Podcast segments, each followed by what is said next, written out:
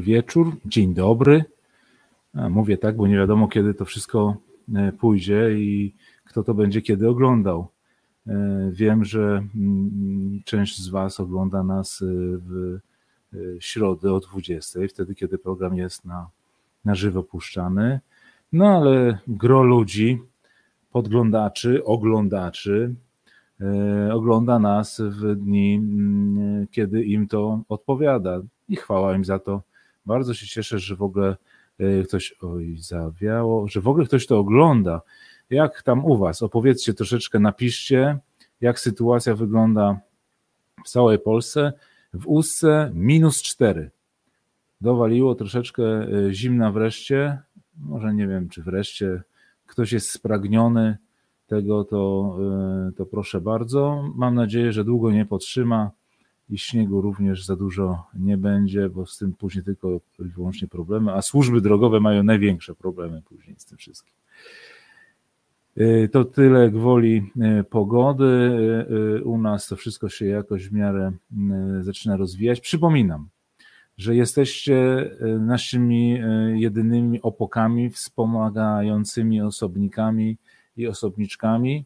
Bardzo prosimy o wsparcie, zarówno na Facebooku, jak i na YouTubie.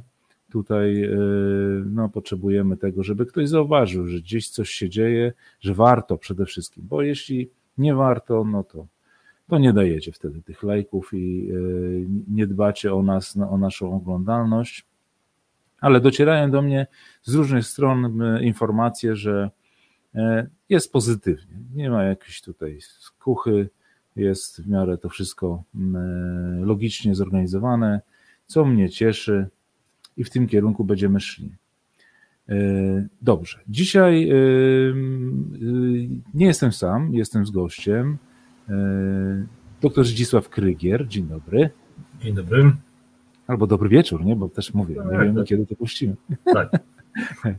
No właśnie. Dzisiaj z doktorem Zdzisławem Krygierem porozmawiamy sobie o takich troszeczkę niekrajowych rzeczach, bardziej o tym, co się dzieje po naszej wschodniej flance, e, ale o tym e, za chwilkę, bo mm, chciałbym rozpocząć nasz program od jakby zaanonsowania, pokazania, że ukazała się taka mm, publikacja. Ja może podświetlę troszeczkę. O, taka publikacja. Za chwileczkę o niej troszeczkę coś więcej powiem. Może na chwileczkę dam siebie na layouta większego. O, dokument wykonany przez e, pana Jerzego Lendę i Waldemara Wierzykowskiego, a traktujący o Świnoujściu jako o porcie, e, który mm, no, przez koleje losu, historii mm, przechodził z rąk do rąk. Co ciekawe, nie tylko niemieckie, jak z, zaznaczają autorzy, ręce, ale przez różne państwa, różne narodowości, które się przez ten e, port e, przetoczyły. E, książka wczoraj przeze mnie jakby przestudiowana. To nie jest tak, że w jeden wieczór da się to wszystko obejrzeć, ale przyznam szczerze, że z zaciekawieniem, po pierwsze ze względu na autorów, się zainteresowałem tą książką. Dostałem ją od y, pana admirała Lendy mm, z dedykacją, y, ale mm, jakby też, ponieważ jestem świnoujszczaninem y, prawie od zawsze, nie urodzonym w Świnoujściu, ale związanym z tym Świnoujściem od młodego, to dużo, o, dużo, o dużej ilości rzeczy wiedziałem. Natomiast dzięki tej książce dowiedziałem się jeszcze więcej i tak pokażę Wam na przykład taką ciekawostkę mm, że mm, taką ciekawostkę, która y, y, okazało się, że mm, ja się dowiedziałem o niej dopiero ostatnio, będąc w forcie Gerharda, natomiast nie wiedziałem wcześniej, że coś takiego w ogóle istniało. Otóż o co chodzi? Pokażę może to do, do tej kamery i w ten sposób. Mm. Chodzi o baterię torpedową. Słuchajcie, w książce jest ona opisana dosyć szczegółowo, natomiast no, któż by pomyślał, że dzielni wojacy niemieccy wymyślą sobie, że będą strzelali torped, torpedami, będą bronić wejścia do portu. Mm, ciekaw byłem, jak to wszystko jest rozwiązane, opisane, to wszystko jest w książce. W związku z tym y, książkę polecam. Może ja pokażę tak pokrótce tylko. Y, książka zawiera bardzo wiele, bardzo wiele ilustracji kolorowych, opisane, to wszystko jest ze szczegółami. Co ciekawe, opisy są, dotyczą równie, zarówno okresu do 45 roku, jak i po 45, kiedy w, w Świnoujściu stacjonowała rosyjska flota. Są tutaj mapki, opisy szczegółowe. No myślę, że ktoś, kto jakby chciałby znaleźć w bibliotece swojej taką publikację, to, to dowie się z niej bardzo wiele E, ciekawych rzeczy. E, książka została wydana pod auspicjami 8 Flotyli Obrony Wybrzeża. Stąd też e, gro mm, egzemplarzy znajduje się w dyspozycji dowódcy 8 Flotyli Obrony Wybrzeża. Są tutaj związki flotyli z miastem, a oprócz tego również znajdują się tutaj ciekawe zdjęcia Świnoujścia przedwojennego i porównanie tego, co się dzieje obecnie Świnoujściów za naszych czasów. Bardzo ciekawa publikacja, y, troszkę, y, troszkę odmienna od tego, co do tej pory ci panowie y, publikowali, a szczególnie pan Waldemar Wierzykowski. Natomiast no, myślę, że warto, warto coś takiego u siebie w zasobach mieć.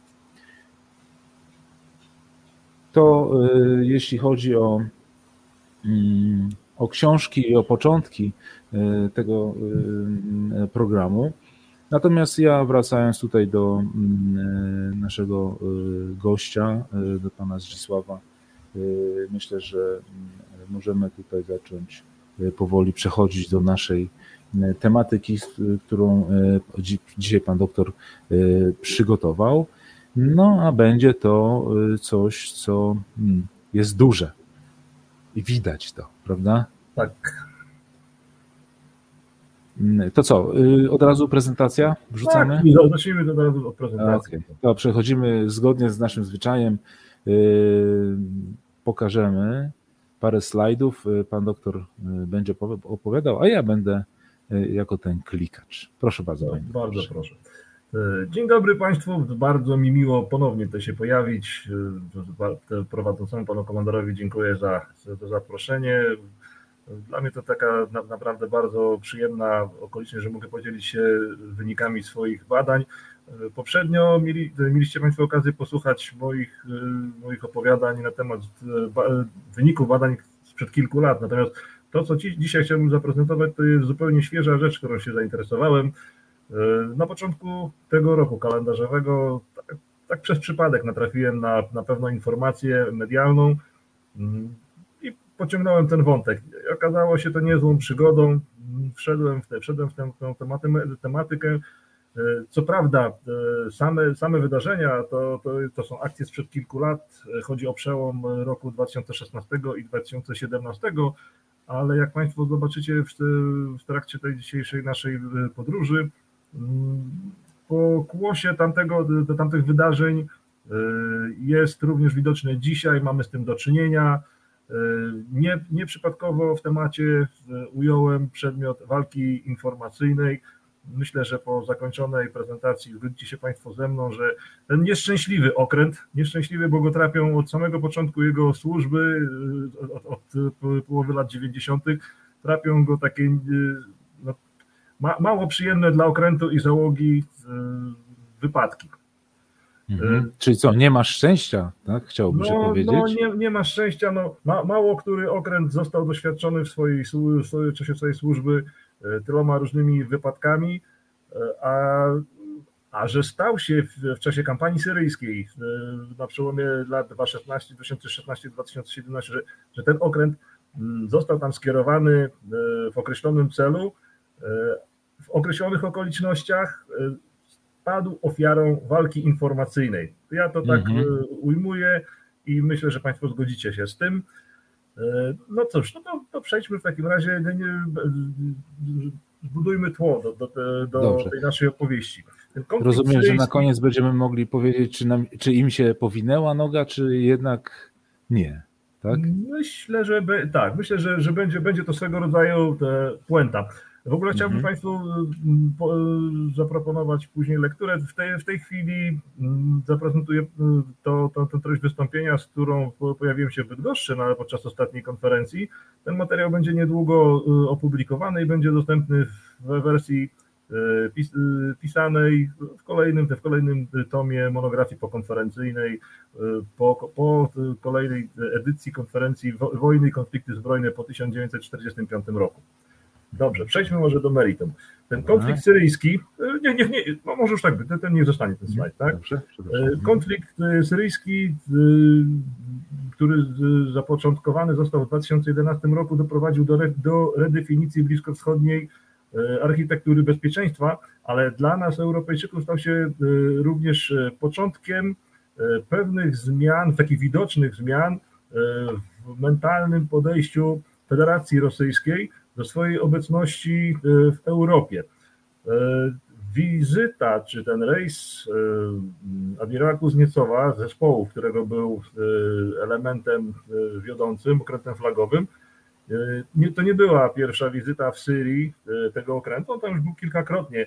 Jednak to wyjście było dosyć specyficzne, a dlaczego to, to dowiemy się za chwileczkę. Chciałbym tylko też, żebyście Państwo mieli mm, świadomość tego, że o czymkolwiek będę opowiadał w trakcie e, tego wystąpienia, że konflikt, e, obecność rosyjska, ten rosyjski wysiłek militarny na przełomie lat 2016-2017 to nie, nie, to nie była symptomatyczna e, sprawa, to, to nie była pierwsza okazja do, do, do pobytu Rosjan w tym rejonie. Oni są tam zainteresowani w rejonie wschodniego Morza Śródziemnego stworzeniem do takiego, wytwarzając taki element strategicznego bezpieczeństwa, takiego krajobrazu, który by bezpieczeństwo Federacji Rosyjskiej od południowej flanki zapewnił. Także Rosjanie jako, ogólnie jako, jako flota są na tym akwenie obecni od wielu dziesiątków lat, więc konflikt syryjski nie był pierwszym, pierwszym ich, nie był pierwszą okazją do pobytu rosyjskich kontyngentów wojskowych i w tym, w tym morskich w tym rejonie. Jak Państwo widzicie, celem mojego badania było ustalenie chronologii przebiegu działań tego wielkiego okrętu w okresie od 15 października 2016 roku do 8 lutego 2017 roku to są takie daty, daty graniczne. 15 października okręt wyszedł w składzie zespołu, e, a 8 lutego zawinął z powrotem do swojej bazy w, w Sywieromorsku. Nie była to długa podróż. Dlaczego to dowiemy się za chwileczkę. Jak sobie zdajecie Państwo na pewno sprawę, w moim przypadku to jest kolejne, kolejne zetknięcie się z brakiem materiałów pisanych chciałem, chciałem ustalić chronologię wydarzeń. No jedyne, jedyne źródło, z którego mogłem korzystać, to doniesienia prasowe. Oczywiście doniesienia prasowe, każdy z nas ma z tym do czynienia, mm, właściwie każdego dnia zaglądając do telewizji czy wsłuchując się w informacje radiowe. E, musimy naprawdę sami bardzo poważny filtr, nakładać na to, co słyszymy i wybierać z tego tak. rzeczy naprawdę prawdziwe, E, i budować sobie w ten sposób pewien obraz. No ale czasami jak się nie jest ekspertem, to cienko, ciężko jest jakby przefiltrować to, e, tą tak, informację. To, My mamy jest... teraz na co dzień mamy taką e, sieczkę przekazywaną i tutaj wybrać to, co dobre, co złe, co, co jest fejkiem, a co nie fejkiem, to naprawdę. Tak, i to jest właśnie problem każdego badacza współczesnej historii, tej, tej, tej bieżącej, Rzeczywiście jesteśmy bombardowani tak potężną ilością informacji różnego rodzaju, różne, różnej jakości. Rzeczywiście, tak jak pan komandor wspominał, masę, masę fejków, masę rozmyślnie y, przemycanych, błędnych informacji, y, dezinformujących y, otrzymujemy. I rzeczywiście, jeśli ktoś nie jest specjalistą, trudno jest mu zbudować obraz rzeczywistych wydarzeń.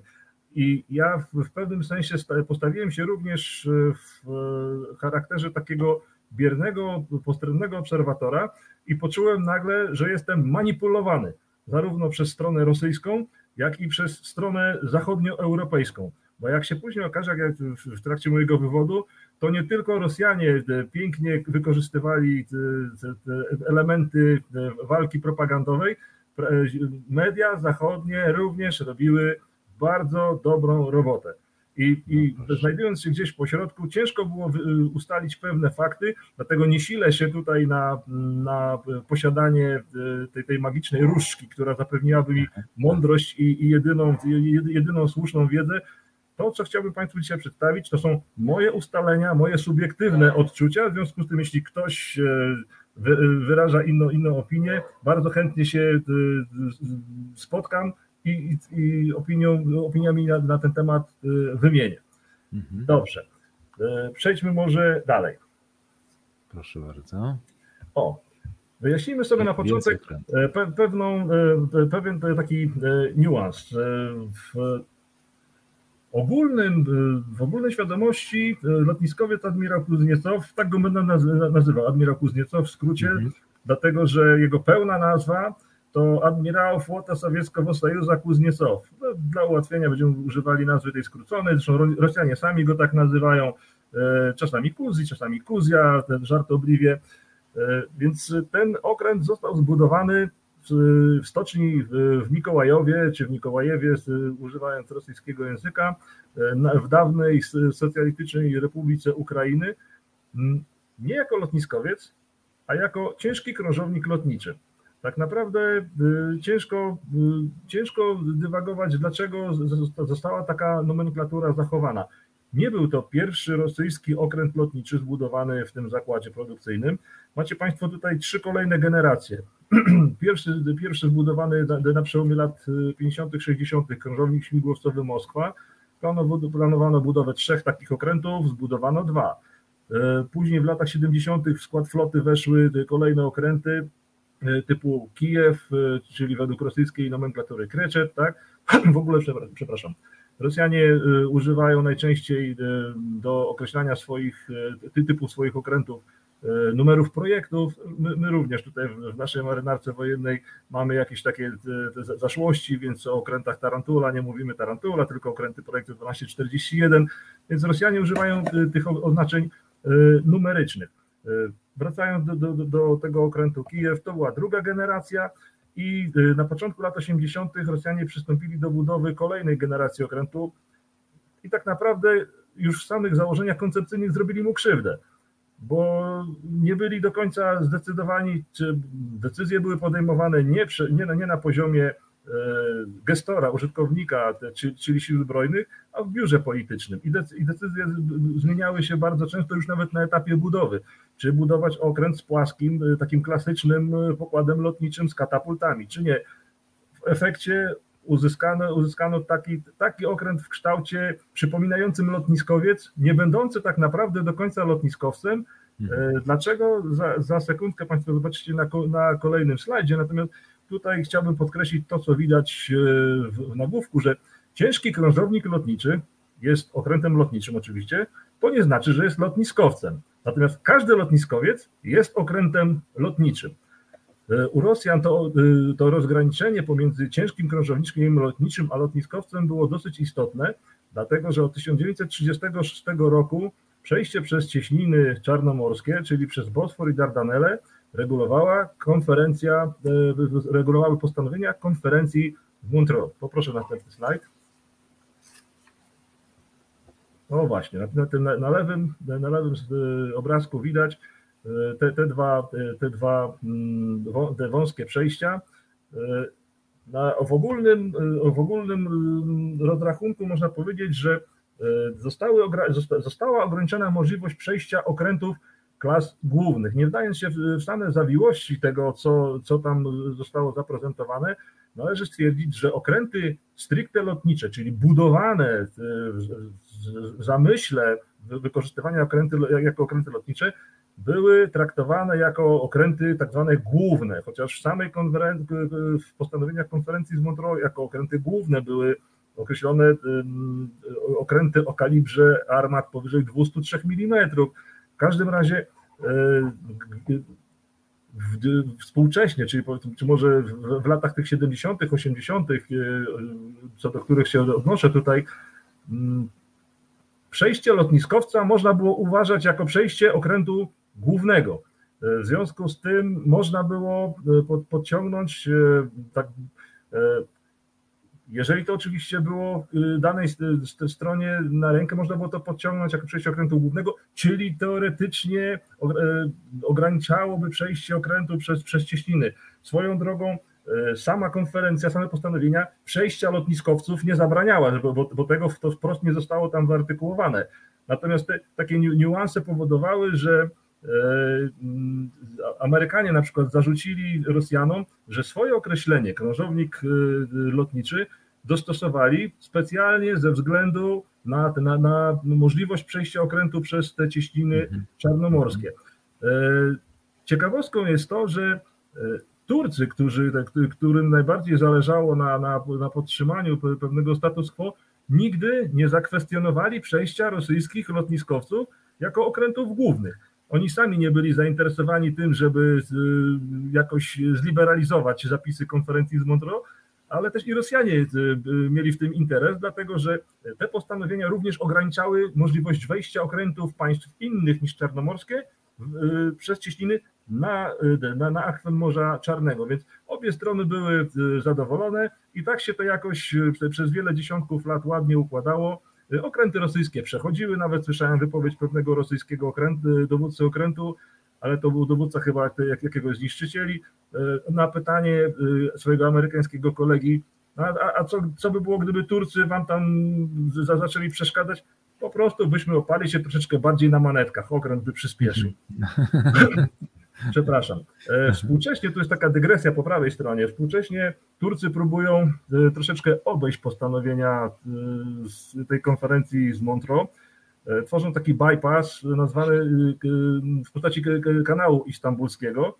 To ma być trasa wodna, sztuczna oczywiście, która tutaj w rejonie Istambułu, sam ten, ten, to jądro Istambułu osadzi na wyspie.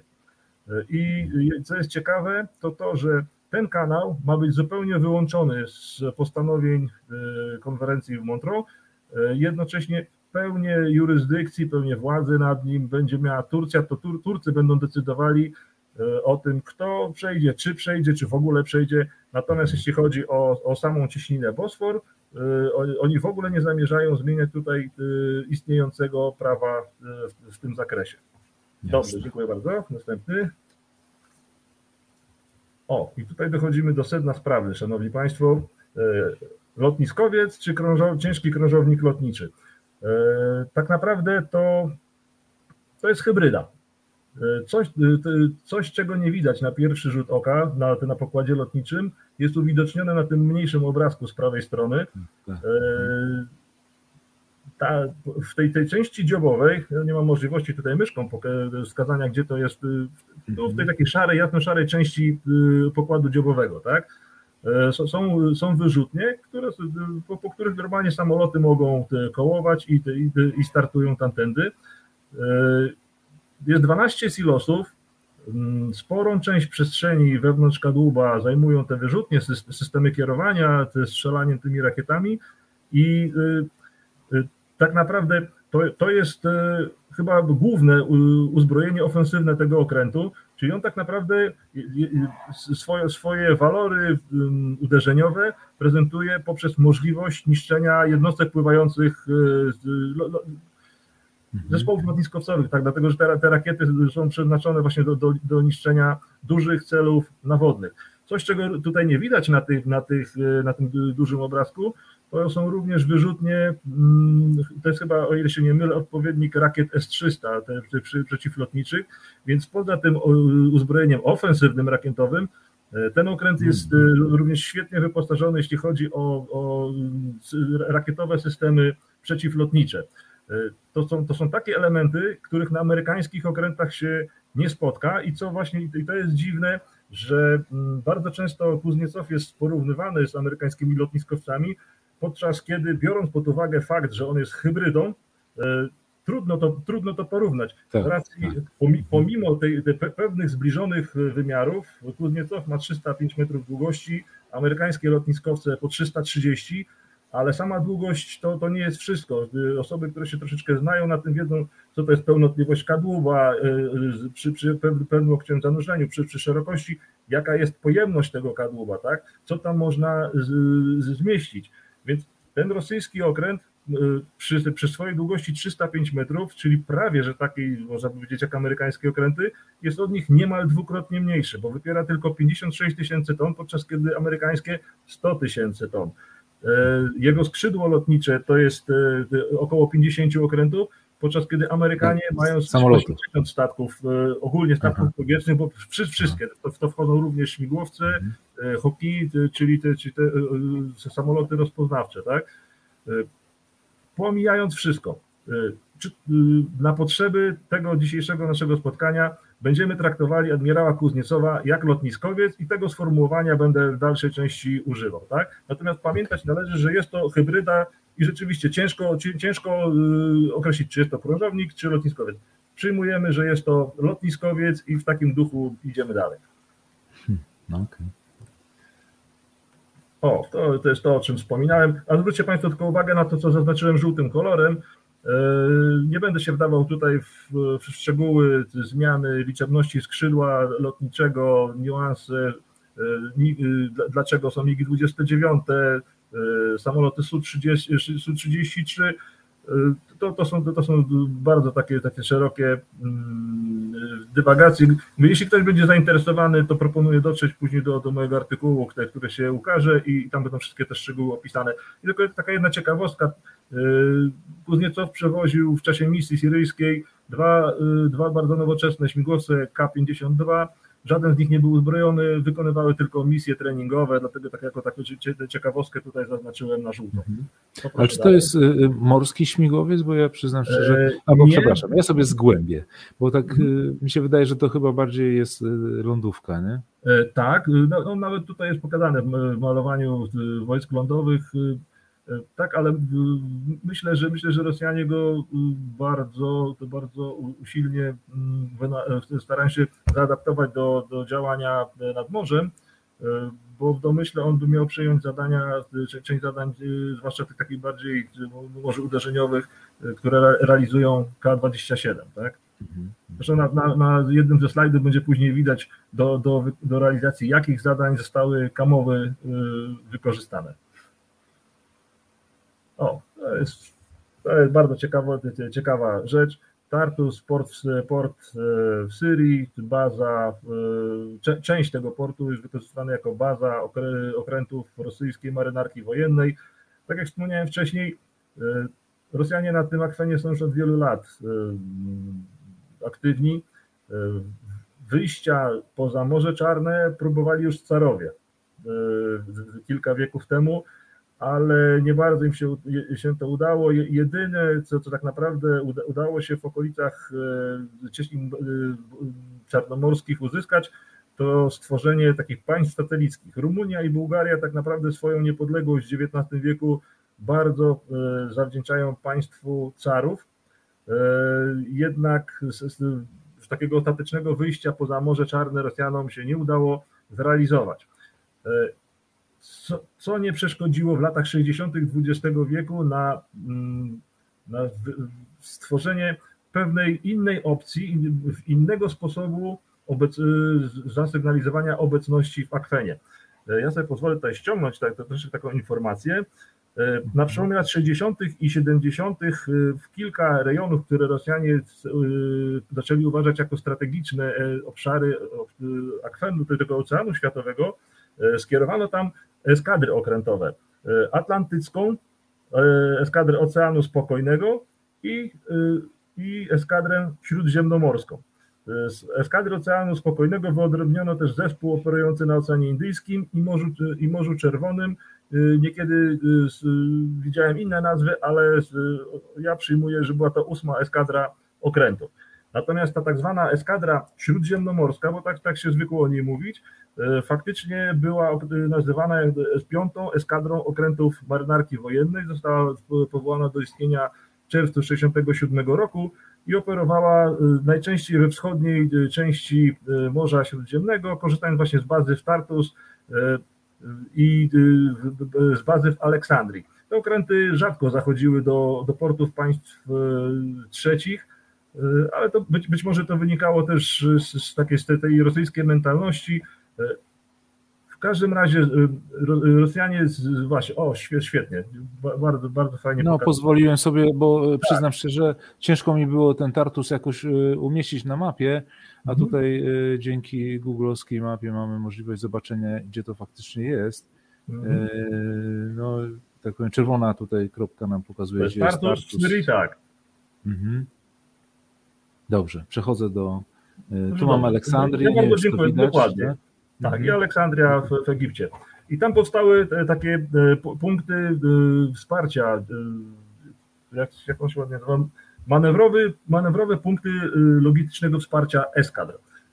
W momencie, kiedy mm, Egipt przyjął prozachodni kurs, istnienie tej bazy rosyjskiej w Aleksandrii przestało mieć podstawy prawne, i ona została najzwyczajniej w świecie rozwiązana. Natomiast ta w Tartusie, która powstała w 1973 roku, istnieje do dzisiaj, ma się dobrze i, i cały czas służy Rosjanom, zabezpieczając działania ich, ich eskadry śródziemnomorskiej. Co jest dosyć istotne, do samego portu mogą wchodzić jednostki wielkości niszczyciela, fregaty, są ograniczone Zanurzenie okrętów jest ograniczone, także jednostki wielkości Kuzniecowa e, wejść tam nie mogą i tak, tak, też właśnie okręt tutaj w czasie tej swojej ostatniej misji niestety kotwiczył na zewnątrz i, i wszystkie, wszystkie elementy czy wyposażenie było do niego dowożone drogą morską. Ja tutaj w prezentacji tego nie, nie, nie będę pokazał, nie będę omawiał, ale taką ciekawostkę tutaj, taką dygresję poczynię. W listopadzie 2016 roku na potrzeby e, działania tego zespołu z floty czarnomorskiej został skierowany dźwig pływający. Jego, jego holownik holował. Chodziło o to, że Rosjanie nie, nie, nie, posiadają okrętu takiego prawdziwego, zaopatrzeniowego. Kiedyś, za mhm. czasów Związku Radzieckiego, takie okręty istniały. W tej chwili Rosjanie nie posiadają takie, takich jednostek w składzie swojej floty i do, do przeładunku materiałów y, bojowych, zapasów y, potrzeba było po prostu wykorzystać zwykły dźwig pływający. I dźwig pływający w czasie misji syryjskiej wykonał rejs o długości 4000 mil, y, żeby 4000 mil morskich. To, to taka ciekawostka. No to nieźle. No to nieźle. Dobrze, to jeśli możemy następny slajd. Proszę bardzo. O, to jest taki, taki zbiorowy slajd. E, właściwie korzystając z tego jednego można byłoby wszystko omawiać. Wszystko. E, tak, i, i, i wieczorem by nam zabrakło. Zwróćcie mhm. Państwo uwagę na, na te trzy rzeczy, e, takie dosyć istotne. Dwie żółte, dwa wypadki lotnicze, ja o nich będę za chwileczkę mówił. I to, co jest na pomarańczowo zaznaczone, pierwsza w historii akcja bojowa. Tak, to jest właśnie ten czynnik, który zadecydował o tym, że ta misja syryjska y, zespołu lotniskowcowego czy okrętowej grupy lotniskowcowej, gdyby używać naszego, naszej nomenklatury, y, w składzie, który był lotniskowiec admirał Kuzniecow, dla Kuznietowa to była pierwsza w historii akcja bojowa. Pierwszy, po raz pierwszy samoloty startujące z jego pokładu wzięły udział w działaniach bojowych. Mm, jeśli chodzi o, sam, o, samo, o samo to przejście, y, na, na, całym, na, na całej trasie przejścia od Sywieromorska do Syrii i w drodze powrotnej zespół był y, monitorowany, był śledzony przez jednostki y, sił zbrojnych NATO, począwszy od, od Morza Norweskiego przez Morze Północne, w kanale angielskim dowódca rosyjskiego okrętu w wywiadzie, którego udzielał już e, po powrocie, e, mówił, że właściwie prawie każdego dnia 10, około 10 jednostek państw NATO monitorowało ruchy jego, jego okrętu. To jako ciekawostkę taką, jako że mam, że nasze spotkania mają charakter nie, nie naukowy, a raczej taki poglądowo-popularno-naukowy. Zwróćcie Państwo uwagę, ja tak nie zrobiłem tego przypadkiem. 20 października 2016 przejście przez cieśninę Dolar, a 21, 25 stycznia 2017 przejście przez cieśninę kaletańską. No, wydawać by się mogło, że przechodzimy przez dwa różne, że przez dwie różne cieśniny. Jest to tak naprawdę mhm. sama, ta sama cieśnina. W zależności, która strona o niej opowiada, albo, albo twierdzi, że jest to Dover, albo jest to cieśnina kaletańska. Natomiast ten cały długi akwen, jak Państwo widzicie tutaj między Wielką Brytanią a Francją, Brytyjczycy nazywają go kanałem angielskim, Francuzi po prostu La Manche, czyli rękaw. Tak, tak jest. To taka, to taka ciekawostka. Dobrze, to przejdźmy dalej. O, właśnie. Tutaj pozwolę sobie wrzucić, pozwolę sobie wrzucić takie dwa e, ujęcia. E, na lewym zdjęciu to jest screen, to jest materiał filmowy ukazujący bombardowanie przez śmigłowiec pokładowy Kamów jakiegoś te miejsca w zachodniej Syrii tam nawet widać wiązkę bomb, które są w tej chwili zrzucane, natomiast na prawym zdjęciu widać efekt e, oddziaływania te samolotów, e, również startujących z pokładu e, tego okrętu. No to Jeśli... ciekawe zdjęcia faktycznie. Tak, tak. Mhm. Ja się tutaj nie pomylić, przepraszam. Ja to cały czas ze ściągi korzystam, Aha. bo jest po prostu... A przepraszam, ja przesunąłem. Nie, nie, nie, nie, nie, nie, nie zostańmy tutaj. Dobrze. Właśnie, jak, jak Państwo, jak, jak mówiłem przed chwileczką, doszło tam do dwóch wypadków e, lotniczych e, i one, są, one były dosyć szeroko w prasie relacjonowane, e, omawiane. Między innymi z tego powodu okręt stał się też obiektem drwin, kpin. O tym również będziemy później mówili. Pierwszy z wypadków miał miejsce 13, 13 listopada, czyli dwa dni przed pierwszym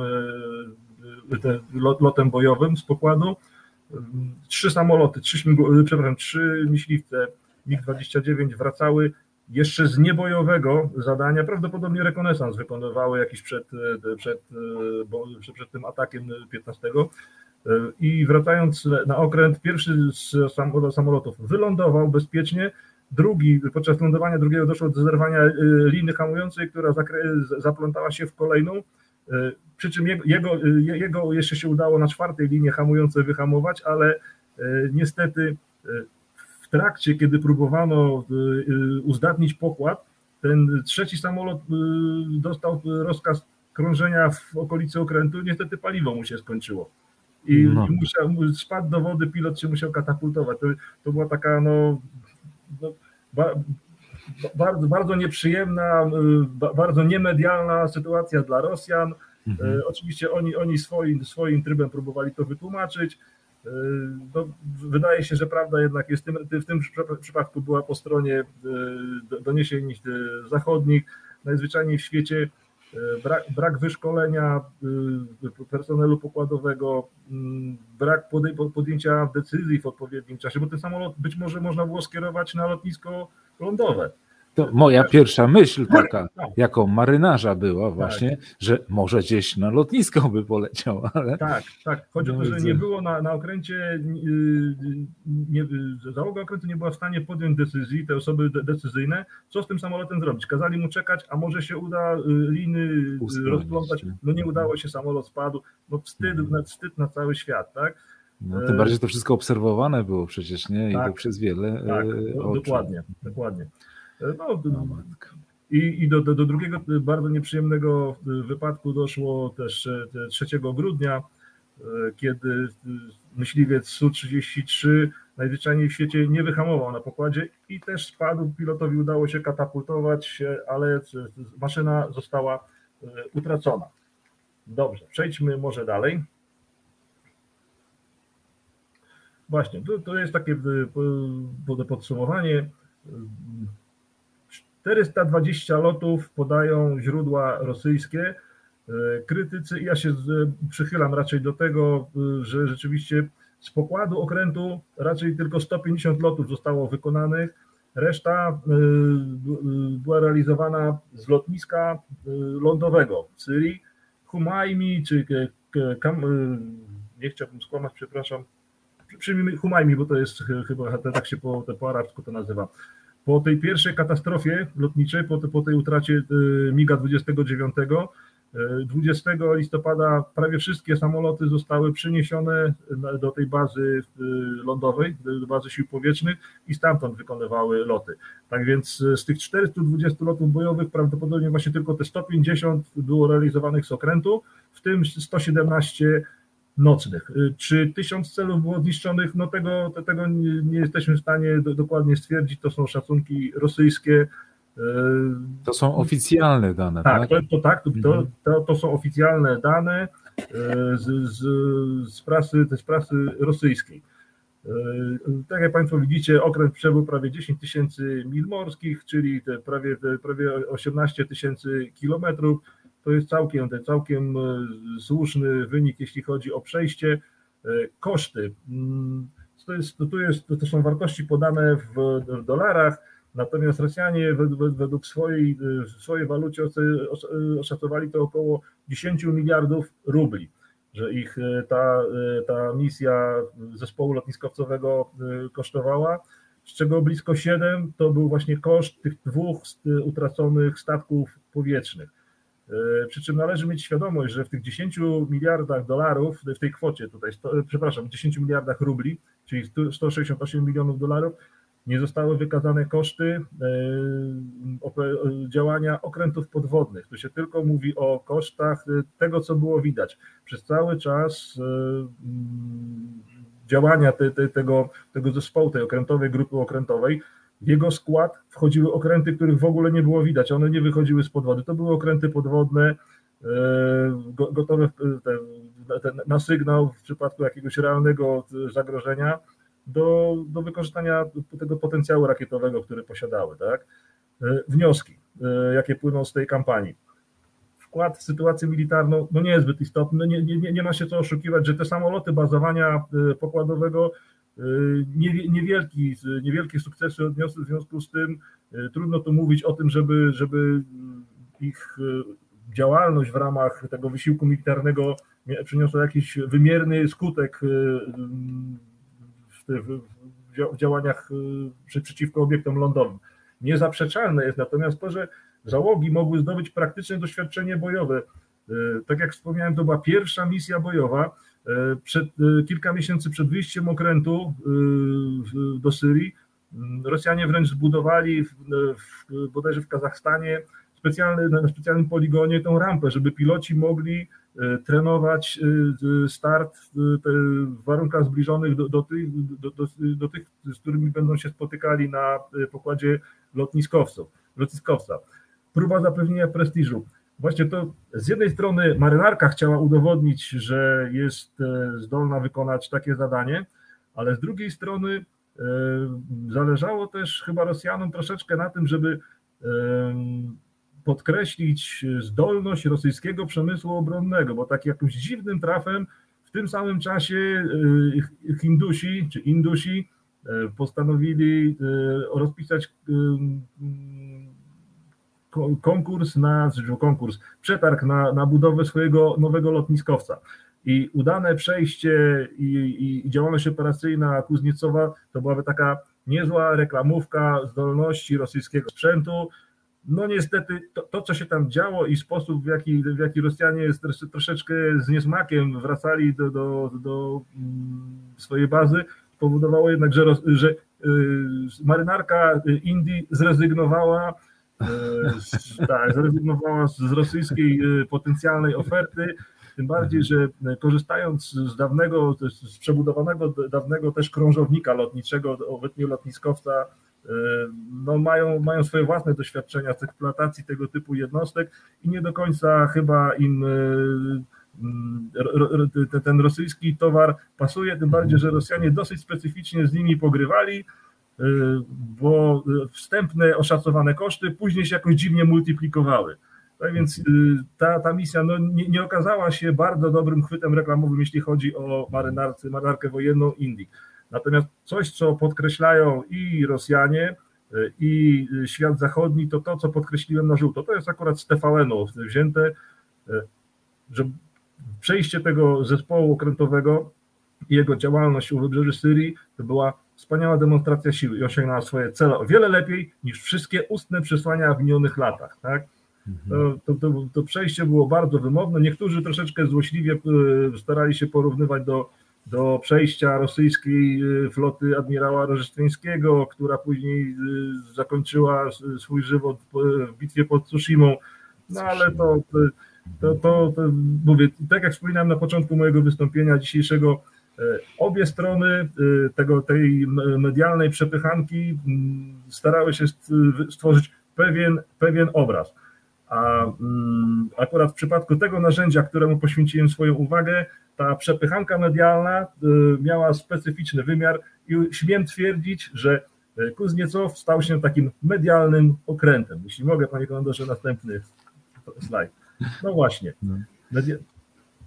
Przejdźmy dalej. Pozwoliłem sobie z, spośród tych setek y, y, przejrzanych y, doniesień prasowych wybrać kilka haseł i, jakoś się tak uwypuklić. No, widać go z daleka. Nie, nie da się ukryć, że ten okręt rzeczywiście dymi. Dymi strasznie i, i między innymi z tego powodu stał się obiektem kpin, bardzo, bardzo dużo mm, jakichś doniesień prasowych pojawiło się w czasie jego przejścia przez e, cieśninę Dover w drodze do Syrii. E, doniesienia mówiły o tym, że, Brytyj, że Brytyjczycy zgromadzeni na plaży podziwiali jedną wielką fabrykę dymu, a to Rosjanie w sobie tylko dowcipny sposób komentowali to w, tak, jak to Państwo widzicie na, na dole że nawet w Londynie widać, że idą Rosjanie. I mhm. nie będę wspominał nazwisk, bo, bo, bo, nie to jest istotne, ale to byli ofi, to były oficjalne osobistości. To, to byli też oficerowie marynarki wojennej o, o wysokich stopniach. E, e, bardzo dobry argument. E, widać, ale idzie. Tak? Jeden z admirałów pokusił się o taki, o taki dowcipny komentarz, że bo zwróćcie Państwo uwagę na, na, na, czas, kiedy to, kiedy y, y, miało miejsce to przejście, to był 2016 rok, to, to był okres, kiedy zbliżały się wybory prezydenckie w Stanach Zjednoczonych i jeden z admirałów rosyjskich stwierdził, że e, skoro widać czarny dym, to znaczy, że w, w Moskwie jeszcze nie podjęli decyzji o tym, kto zostanie prezydentem Stanów Zjednoczonych. Tak. No proszę. A, a tak zupełnie poważnie, dlaczego te okręty dymiły? Nie, nieprzypadkowo po prawej stronie znalazł się niszczyciel y, typu Severmiennej, czyli okręt projektu 956. Spośród wszystkich okrętów rosyjskich, które jeszcze w 2016 roku w jakiś sposób y, były w linii, y, to były dwa jedyne typy, mam na myśli Severmiennego i Kuzniecowa, które były napędzane mazutem. Mhm. Mazut to jest specyficzne paliwo, gęste takie, i jeżeli jest źle poddany złej wstępnej obróbce, źle podgrzany, to rzeczywiście powoduje, że okręt dymi. E, ja sam pamiętam jeszcze z czasów, kiedy, kiedy służyłem na okręcie, widziałem jak wchodził e, chyba bezspokojnej, a, a na pewno później nastojczywej. To, to, to są też dwa, dwa inne okręty typu Sewremiennej do Gdyni. Rzeczywiście nad Gdynią unosił się jeden wielki kłąb dymu, jakby, jakby eksplodował jakiś, jakiś wulkan. Tak? No. E, więc wracając do tego, rzeczywiście Kuzniecow dymi, ale zdarzały się takie, takie momenty, kiedy szedł z bardzo dużą prędkością i parametry paliwa były tak dobrze dobrane, że, że nie dymił. No, nie, ma, nie ma co ukrywać. Okręt ma stałą, starą siłownię i, i do, dopóki nie zostanie wymieniona, będzie się borykał z, z tego typu problemem. Jeśli mogę dalej. No nie wiem, czy będzie się opłacało wymieniać, ale przejdźmy dalej. No właśnie, Rosjanie na swoich forach społecznościowych e, udowodnili, że nie tylko rosyjskie okręty dymią. E, I o ile e, tamte dwa przed chwileczką zaprezentowane okręty były wyposażone w typową siłownię parową, i w przypadku tej siłowni parowej, tak jak mówiłem, właśnie bardziej było, było bardziej, większe prawdopodobieństwo, że okręt będzie dymił, E, o tyle w przypadku siłowni gazowych, również rosyjskich, tego problemu z dymem nie ma. Oczywiście Rosjanie złośliwie udowodnili, że amerykańskie okręty i nie tylko amerykańskie mhm. również dymią i to, i to na potęgę, tak? To proszę dalej. Mhm. Kolejne hasło, które się pojawiło. Pływający złom.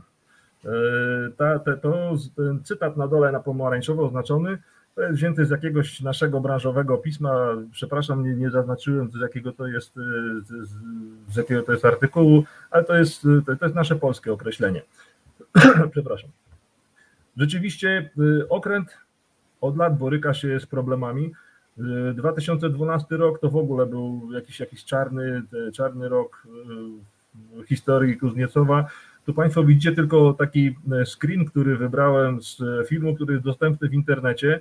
Na Zatoce Biskajskiej w czasie powrotu okrętu z Syrii do, do Rosji, na Zatoce, na, na Zatoce Biskajskiej odmówiła mu współpracy siłownia. Najzwyczajniej w świecie okręt ustracił sterowność jako że w zespole szedł ten, ten holownik, który widać, Nikołaj Ciker, podszedł w tak niesprzyjających warunkach, to zdjęcie nie oddaje tego, na filmie to widać po prostu, jak ci nasi marynarscy rosyjscy koledzy walczą, ale w takich warunkach hol został podany, okręt został wzięty na, na hol i, i cały, cały zespół holowniczy ruszył skutecznie dalej. Na tyle, że kilka dni później znalazł się na wysokości Irlandii, gdzie y, tak niefortunnie dokonano y, uzupełnienia zapasów, że do morza trafiło sporo ropy. Na początku Rosjanie się do tego w ogóle nie chcieli przyznać. Dopiero kiedy Irlandczycy, o widzę uśmiech tutaj na twarzy pana komandora. No, ba, że, że się przyznali od razu. Mówiłem ostatnio, że, że moi słuchacze w Bydgoszczy podczas konferencji mieli z tego niezły ubaw. Widzę, że u pana komandora również się pojawiła tutaj, tutaj pojawiła się, pojawił się uśmiech. No tak, no po prostu okręt y, z jednej strony nieszczęśliwy, bo trapią go takie typowo techniczne uterki, a z drugiej widać ten jakby słabą kulturę techniczną na, na, na, wśród załogi. Nie?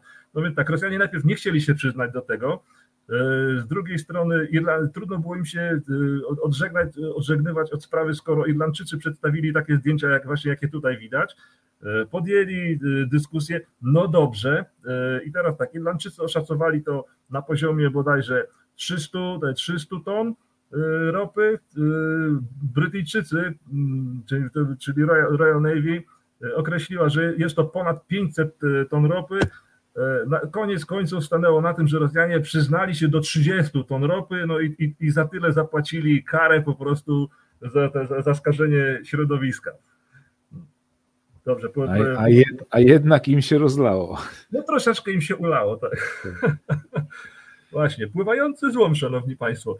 E, wracając do tego sformułowania, że dymi, ale idzie. E, ten lewy, lewy obrazek jest wzięty z Naval Analysis, tak, tak jakiego pisma, ale sam obrazek został zamieszczony w jednym z niemieckich e, czasopism w, w ramach artykułu. Sami Niemcy śmiali się z Amerykanów, że tak, o ile rosyjski okręt dymi, ale rzeczywiście idzie, o tyle nowiusieńki spod, spod igiełki, amerykański okręt, stanął i odmówił posłuszeństwa. Mowa o tym okręcie, który widać na, na prawym zdjęciu. 15 tak. października 2016 roku okręt szedł do służby, a miesiąc później został całkowicie e, wyłączony w czasie przejścia przez kanał panamski. E, odmówiła współpracy siłownia. No to jest ten okręt akurat, ten typ okrętu, to, to, to jest jedna wielka siłownia tak naprawdę. Nie będę się tutaj dzisiaj wdawał specjalnie w, w omawianie szczegółów. W czasie jednego z moich poprzednich wystąpień mówiłem właśnie o tych niszczycielach zamłot, dlaczego, dla, dla, dlaczego potrzebowały takiej, takiej dużej siłowni, takich generatorów elektrycznych.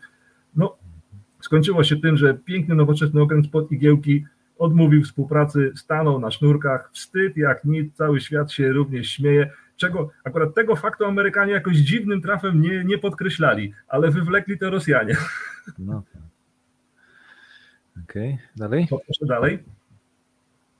Kolejny, ten kolejny przykład. Jako odpowiedź Rosjan e, na, na ataki, że, że to jest że Kuzniecow to pływający złom.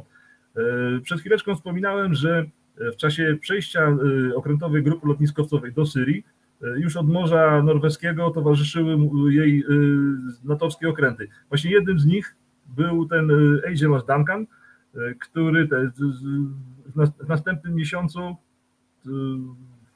tak, bo w październiku śledził Rosjan, a miesiąc później sam się, sam się rozsypał. Wyszedł z portu i po dwóch dniach wracał na, wracał na holu do, do portu w Plymouth. E, to też jest właśnie taka ciekawostka, mm, to troszeczkę powinno dać do myślenia o, o jakości e, współcześnie budowanych okrętów, bo mm, ten zaniemógł na, na morzu, a jego bliźniaczy, teraz nazwy nie pamiętam, też, też, też nowo budowany okręt, w czasie prób zostało na nim wykrytych 5 tysięcy usterek. Teraz nie wiadomo, czy jest to niedbalstwo, czy po prostu jest to tak zaawansowana technologia, że te okręty mają te, te takie, tak potężną ilość y, problemów wieku dziecięcego. No sam podsumowanie rosyjskie było krótkie. No, no takie nowisieńkie okręty, a te, a muszą wracać na holu do portu. Dobrze, poproszę dalej. No właśnie, niebezpieczny dla załogi.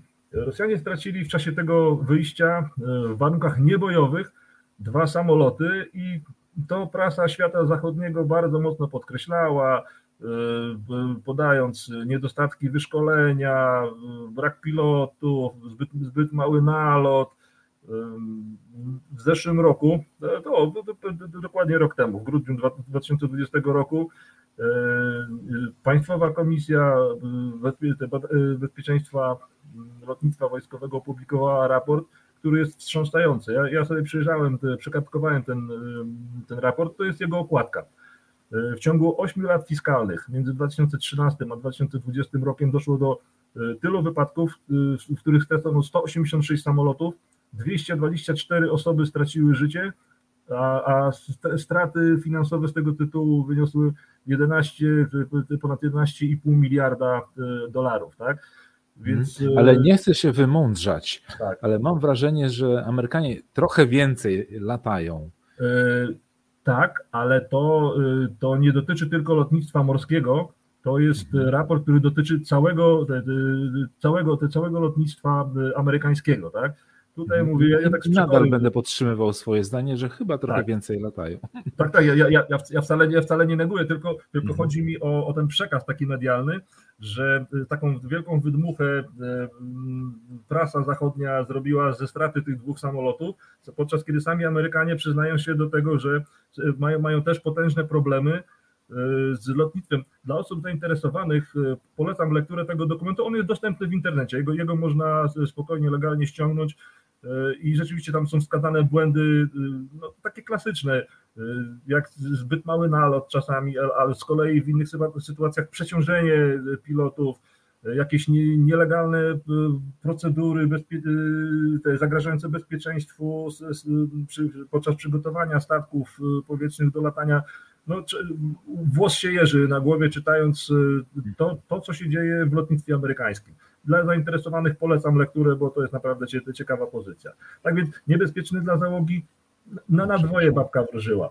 Dobrze, poproszę dalej.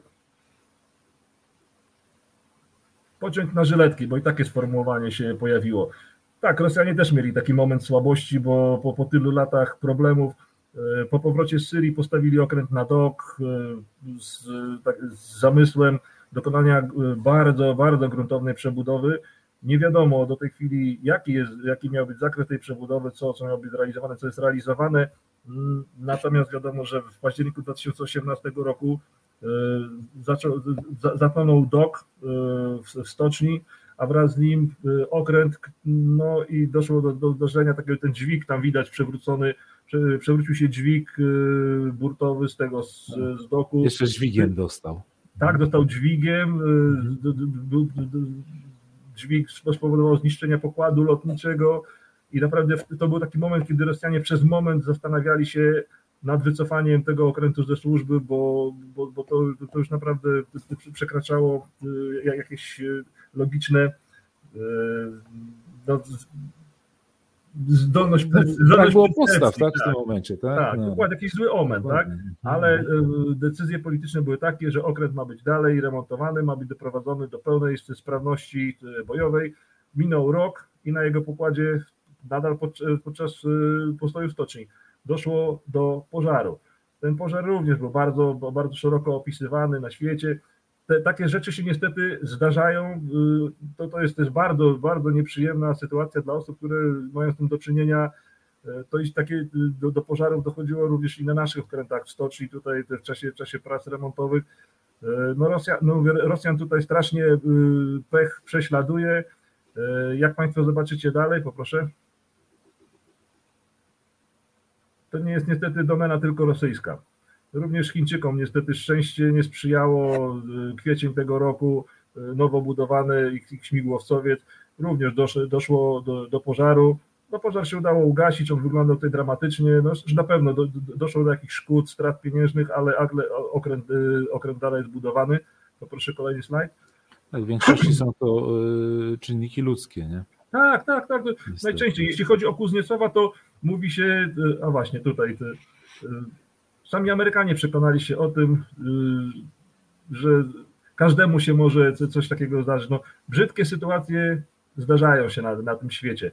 Sami, sami Amerykanie właśnie w, w lipcu zeszłego roku utracili okręt, po prostu zniszczenia tego e, okrętu desantowego były tak poważne, że podjęli decyzję o wycofaniu go ze służby. Tutaj pozwoliłem sobie z raportu kilka takich e, sformułowań e, zacytować w oryginale, tak, powtarzające się błędy, nie, nie, niedostatecznie przygotowana załoga, nieefektywna walka z, z pożarem. No i to się rozprzestrzeniło, rozprzestrzeniło. Co do, te, co do Kuzniecowa, y, zapaliły się, y, zapaliły się y, resztki w zęzach po prostu. Mhm. Prowadzone były prace spawalnicze, zęzy były nie, niewłaściwie wyczyszczone i, i do, doszło do zapłonu, który się tak szybko, ten ogień się tak szybko rozprzestrzenił, że, że strawił część tej części okrętu, powodując kolejne szkody. Niemniej jednak decyzja została niezmienna, okręt jest odbudowany, miał, do, miał prace remontowe miały się zakończyć do końca tego roku, prawdopodobnie zakończył się do, do końca przyszłego, tak żeby gdzieś w, w okolicy połowy 23 roku Kuzniecow mógł znowu wejść do linii. Dobrze, poproszę dalej. O właśnie, to jest ostatnia rzecz, na którą chciałem zwrócić uwagę. To jest jedno z moich ulubionych haseł. Przeszedł niebezpiecznie blisko. Rosyjska mhm. agresja w, w kanale jest powrotem do czasów zimnej wojny. E, szanowni Państwo, e, to, to, to pozwoliłem sobie zacytować e, definicję. Mam, mam w głowie już to, że pan, pan Grzegorz tutaj kilkakrotnie mówił, żebyśmy się raz kiedyś definicjami jakimiś wspierali. Aha, jest, to, jest, to, jest to definicja.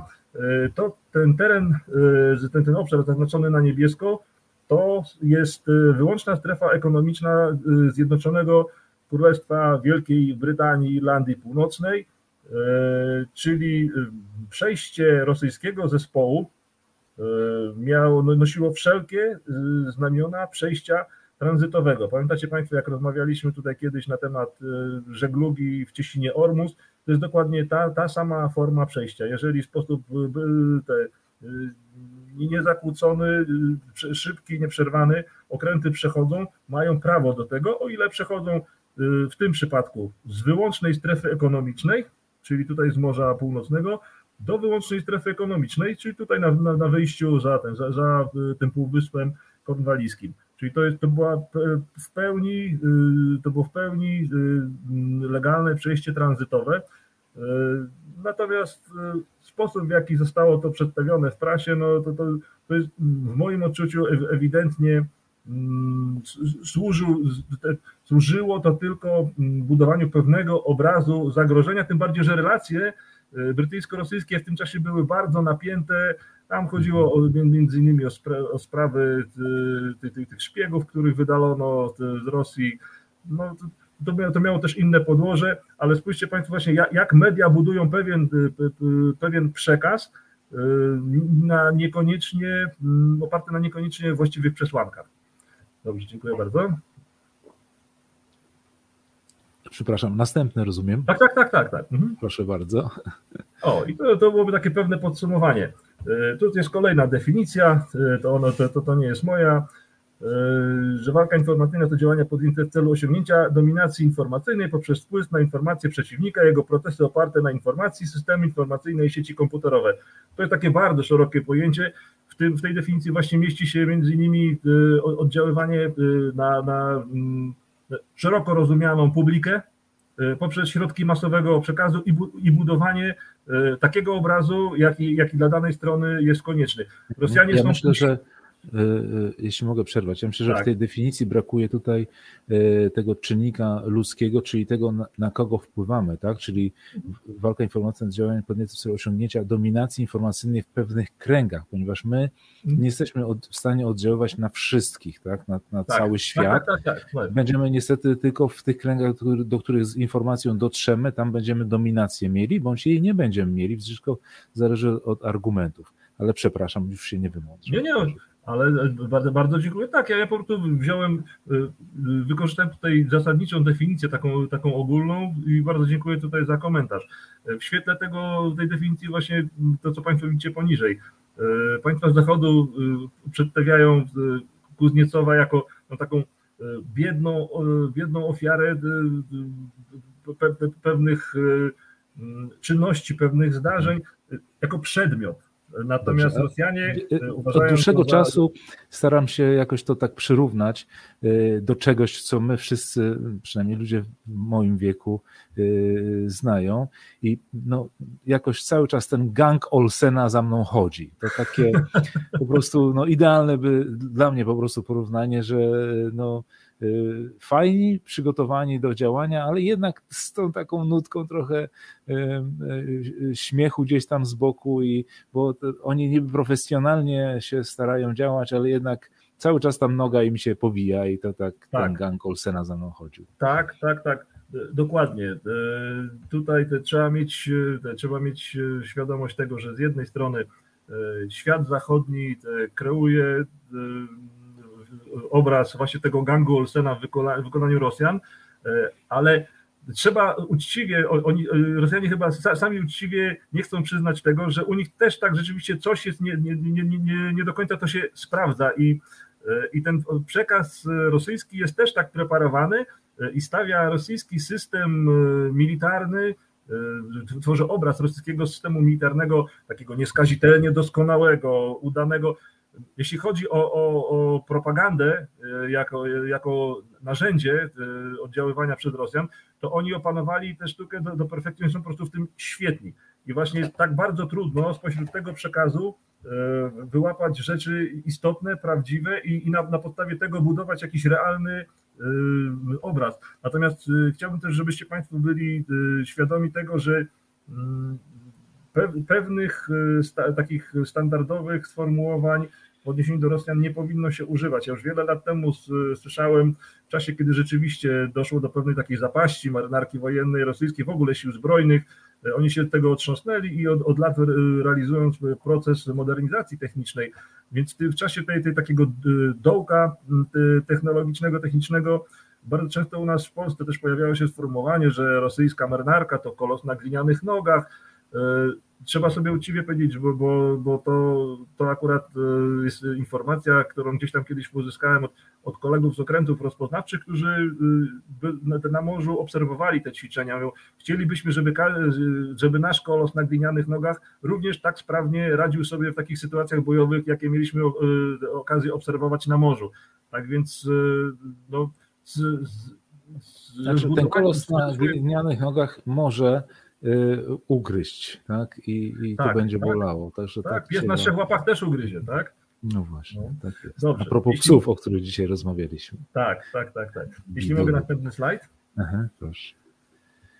No i właśnie, i tutaj jako podsumowanie mojej wypowiedzi pojawia się takie pytanie, y, po co y, Rosji, Rosji okręty lotnicze. Mhm. Dlatego, dlaczego A jeśli mogę przerwać, ja sobie takie samo pytanie zapisałem. Ja tej, tak. tej prezentacji tego nie znam, ale no, Super, słuchamy.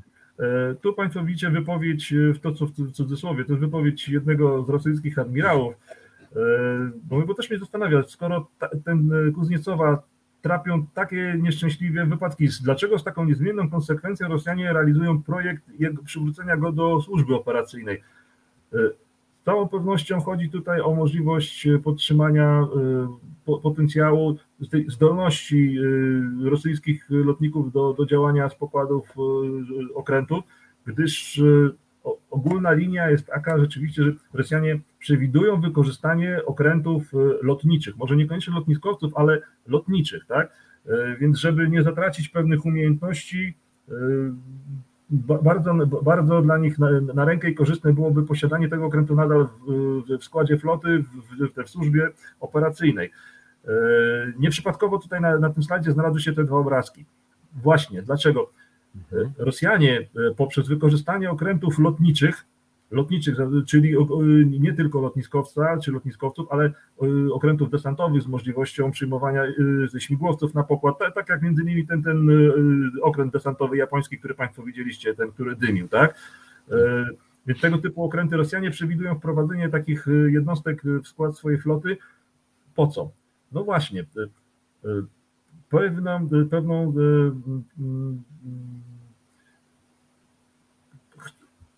swoją strefę bezpieczeństwa wokół, wokół e, Federacji Rosyjskiej e, e, Rosjanie chronią w dosyć specyficzny sposób, podsycając różnego rodzaju konflikty etniczne, nieetniczne. Spójrzcie Państwo na to, co się w tej chwili dzieje, tak? Czy mamy do czynienia z tym atakiem hybrydowym na, na wschodniej granicy? Już nie, niemal oficjalnie się mówi, że inspiratorem jest, jest, jest Rosja, bo ona ma w tym cel, żeby, żeby tutaj powstawało ognisko zapalne. W tej chwili zaczyna się mówić o tym, co się dzieje gdzieś w, w okolicach granicy Białorusi czy Rosji z Ukrainą. Tego, tego typu ogniska zapalne Rosjanie budują wokół, wokół Federacji Rosyjskiej i dzięki temu zabezpieczają sobie to, to takie głębokie e, przedpole, e, sam teren Federacji Rosyjskiej pozostawiając jakby poza, te, poza obszarem e, tych, tych sytuacji konfliktowych. Natomiast z drugiej strony chcieliby Rosjanie na takich drugorzędnych dla siebie strategicznych kierunkach morskich mieć możliwość oddziaływania po to, żeby przeszkadzać w działalności potencjalnym przeciwnikom, dla których tamte akweny mają znaczenie życiowe. Zatoka Kamran to jest zatoka w Wietnamie. Ona przez wiele dziesiątków lat była przez radziecką, jeszcze wcześniej rosyjską flotę wykorzystywana, ale też przez amerykańską i ostatnimi czasy Amerykanie również próbują z Wietnamczykami dojść do porozumienia y, na temat wykorzystania y, tej, tej, tej zatoki. Ona ma świetne, naturalne warunki, żeby duże okręty mogły tam kotwiczyć, jest osłonięta przed, przed niekorzystnymi czynnikami hydrometeorologicznymi.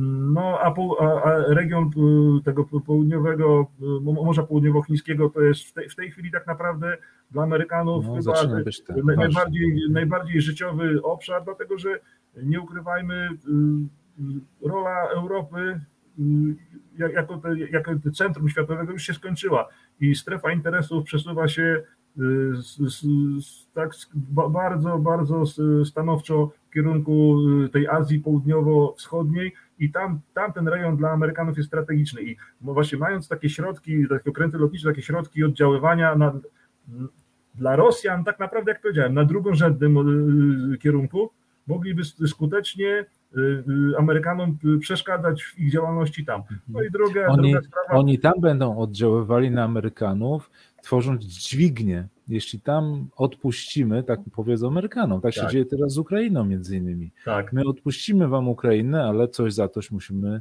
y, dostać. Tak? Tam na wschodzie tak. to samo. Oni tam nacisną, żeby ja tam super jakimś tam gościem nie jestem, ale gdzieś tam czytałem i, i to po prostu widać. Jeśli ktoś się zainteresuje tym, to widać, że y, E, Rosjanie, jeśli mogę jeszcze na chwilkę wrócić do, do Rosji, do walki informacyjnej i do dyplomacji szczególnie. E, rosyjska dyplomacja jest uznawana za, za najlepszą, jeśli, znaczy nie, może inaczej, za jedną z najlepszych dyplomacji, tak, na mhm. świecie. E, I może i to z tą armią sobie tak nie dają rady, ale naprawdę dyplomację mają na bardzo wysokim poziomie. No, przepraszam, że przerwałem. Ale dobrze, dobrze. Dygresja. I, tylko właśnie, żeby, żeby skonkludować, no, Zatoka Kamran to jest akurat e, e, akwen, rejon e, bardzo odległy od Stanów Zjednoczonych, ale nie przypadkiem znalazła się tutaj Hawana. Tutaj co prawda Rosjanie okrętów lotniczych nie zamierzają na razie kierować, ale zaznaczają swoją obecność, nie wdając się w szczegóły. Z Kubańczykami pewne, pewne interesy im tam średnio wychodzą. Próbowali E, wcześniej to z Wenezuelą robić, ale z Wenezuelą szło jeszcze gorzej. W tej chwili bodajże świetnie, świetnie się umiejscowili chyba w Hondurasie, więc e, tak, tak bardzo, bardzo mocno na to amerykańskie podbrzusze starają się wejść. Po to również, to, to, świetne, to jest świetne określenie, na zasadzie dźwigni, żeby, żeby popróbować sił, żeby coś uzyskać w, w inny sposób. Tak? Więc... A w to wszystko wchodzą jeszcze Chińczycy do Afryki. I tu, tak. ale myślę, że to o, na następnym odcinku będziemy o tym tak. rozmawiali. Tak więc podsumowując, po co Rosy, Rosji okręty lotnicze? Właśnie, właśnie po to, żeby móc oddziaływać w rejonach oddalonych od Federacji Rosyjskiej, jednocześnie powodując określone kłopoty dla swoich potencjalnych adwersarzy w życiodajnych dla nich i bardzo istotnych rejonach Światowego Oceanu. Dobrze? Tak. I ten Dla niektórych to jest najfajniejszy slajd z tego, co tak. słyszałem. Przebrnąłem, tak? Także, tak. No, e, ja myślę, że tak. My nie możemy powiedzieć, że przebrnęliśmy, a szczególnie pan doktor tak nie może powiedzieć, ponieważ e, bardzo interesująca prezentacja, bardzo dziękuję. Myślę, że nasi widzowie e, będą ukontentowani tym wieczorem. Ale nie byłbym sobą, żebym nie wspomniał o pewnej, o pewnej rzeczy, którą zaproponował pan doktor Zdzisław Krygier. Panie doktorze, e, powiedzmy może coś o, e, o tym, aukcji pięknej rzeczy. Tak, tak. Szanowni Państwo. Ja może rzucę Pana na, na, na duży ten ekran. Dobrze, tak, ja, powoli, mhm. ja będę dawkował szczęście. Proszę bardzo. Szanowni tak. Państwo, mam taką przyjemność, że jedną z moich znajomych jest Pani Kasia, bardzo, bardzo specyficzna osoba. Pani Kasia, jak, jako jedna z niewielu znanych mi kobiet, buduje modele okrętów, ale buduje je przepięknie, a przy okazji pani Kasia ma bardzo e, ciekawą cechę charakteru. Kocha zwierzęta, ale kocha zwierzęta, poświęca im e, życie zwierzętom chorym. E, ma kilka kotów i, i swojego piesełka kochanego, które, którym poświęca cały swój czas, całe swoje serducho. Utrzymanie takich chorych zwierzątek niestety kosztuje i a, a, a ja z kolei wpadłem na pewien genialny pomysł. Jako, że Kasia e, podarowała mi coś takiego, pozwolę sobie to jakoś pokazać. O, tak. To jest model skali 1 do 700. Znajdą się na pewno wśród naszych e, widzów e, osoby, które znają się na, na okrętach i rozpoznają, o, już numer burtowy tego mniejszego okrętu widać. To jest, to jest dioramka taka mała, dwa okręty. Okręt e, liniowy Prince of Wales i bodajże e, niszczyciel Elektra, o ile się nie mylę. Dioramka przedstawia sytuację z, z, momentu na moment bitwy pod Kuantanem. Tak się dzisiaj składa, że ja jestem ubrany lekko na morsko, pozwoliłem sobie na, tak, na taki malutki, na takie małe szaleństwo. Jako, że dzisiaj mamy 80. rocznicę ataku na Pearl Harbor, a za trzy dni minie dokładnie 80 lat od, e, od, od pokonania tej brytyjskiej eskadry pod Kuantanem. Padłem na taki pomysł. Ja tą, ja tą winietkę dostałem od, od Kasi, przyjąłem dlatego, że ona buduje olbrzymią ilość modeli, a później nie ma, co, nie ma co z nimi zrobić, nie ma jak ich przechowywać. E, gdyby znalazła się osoba zainteresowana zakupem tej dioramy, ja e, bardzo chętnie e, udostępnię to w ramach aukcji. Przemyślimy to jeszcze, w jaki sposób to zrobić, gdzie, gdzie to uruchomić.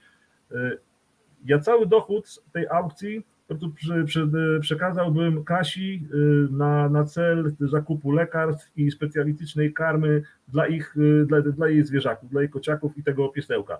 Jeśli to w jakiś sposób by wchodziło w rachubę, to, to proszę o, o kontakt tutaj te, poprzez, te, poprzez mesę. Jeżeli będzie zainteresowanie, to będzie sens, żeby taką aukcję zorganizować i, i wtedy ja, ja bym bardzo, bardzo chętnie przekazał w dobre ręce ten model. To jest świetnie wykonana winieta. Katarzyna jest naprawdę bardzo drobiazgową osobą. Osoby, które się interesują modelarstwem w świecie, w świecie modelarskim, bardzo dobrze ją też znają ona sama w sobie y, jest dla siebie reklamą. Więc y, podsumowując, Piękne. jeśli będzie taka wola ze strony państwa, y, żeby, żeby ewentualnie zainteresować się tym tematem, to pomyśl, pomyślimy, w jaki sposób można byłoby tą aukcję tutaj ogłosić, żeby to wszystko było legalnie, można było przeprowadzić. Ten model jest dla mnie dostępny. Jeżeli to kwestia byłaby dostarczenia gdzieś tu w okolicach Trójmiasta, to wsiądę w samochód i po prostu sam przywiozę. Gdyby to była na przykład ustka, to, to też nie ma problemów. Chętnie odwiedzę pana komandora tam na, na, na, damy, damy radę, myślę, damy tak, radę. Tak, także poddaję pod rozwagę, będę, będę naprawdę zobowiązany, jeśli będzie można trochę Kaśce pomóc. Ona, ona w tej chwili o tej akcji nie wie, to jest, to jest mój wie, pomysł. Tak. Mhm. Ona, ona mi dała po prostu w prezencie ten model, a, a, a ja chciałbym, żeby on posłużył w, w dobrym celu. Mhm. No i pięknie. I tym miłym akcentem myślę, że możemy spokojnie e, zakończyć e, dzisiejsze spotkanie. E, był z nami Zdzisław, doktor Zdzisław Krygier. Dziękuję panie doktorze. Dziękuję, dziękuję, dziękuję bardzo. No i Grzegorz Okuliar, bardzo dziękuję za spotkanie. Widzimy się jak zwykle za tydzień. Pozdrawiam serdecznie. Do zobaczenia.